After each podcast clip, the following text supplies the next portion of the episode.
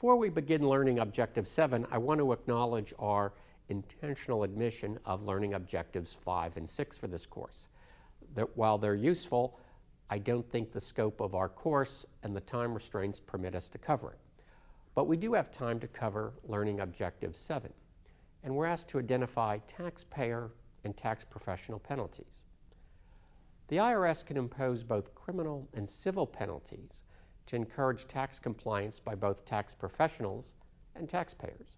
Civil penalties are much more common, generally coming in the form of monetary penalties, and may be imposed when tax practitioners or taxpayers violate tax statutes without reasonable cause.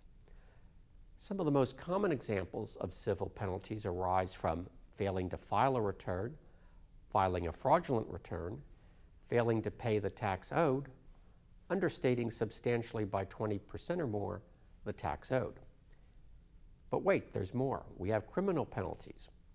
Now, these are much less common than civil penalties, and they're commonly charged in tax evasion cases.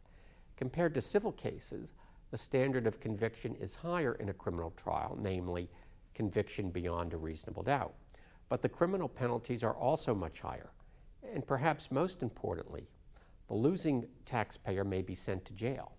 Some of the more current examples of taxpayers who have spent time walking the prison yard include actor Wesley Snipes for failure to file a return, reality game show contestant Richard Hatch for willful failure to report his million dollar in prize money from the inaugural Survivor show, and then finally, Raymond Stevenson, former vice president of taxation for Tyco, for failing to report $170 million in company income through the backdating of documents. A taxpayer will not be subject to an underpayment penalty if there's substantial authority that supports the tax return position. There are also penalties for tax professionals. A taxpayer will not be subject to penalty for recommending a tax return position if there's substantial authority supporting that position. So let's now go to a uh, question to put together the learning objective. You're going to have a client, I'm going to call him Peter Protester, and he plans not to report some of his, quote, cash income from a side business, close quote, believing it's not traceable. Peter refuses to divulge to his advisor its source. As his advisor, how might you motivate Peter to comply with the Internal Revenue Code? Well, let's keep in mind the laundry list of exposure to civil and criminal penalty. The most important penalties are going to be civil, even if a return has been timely filed.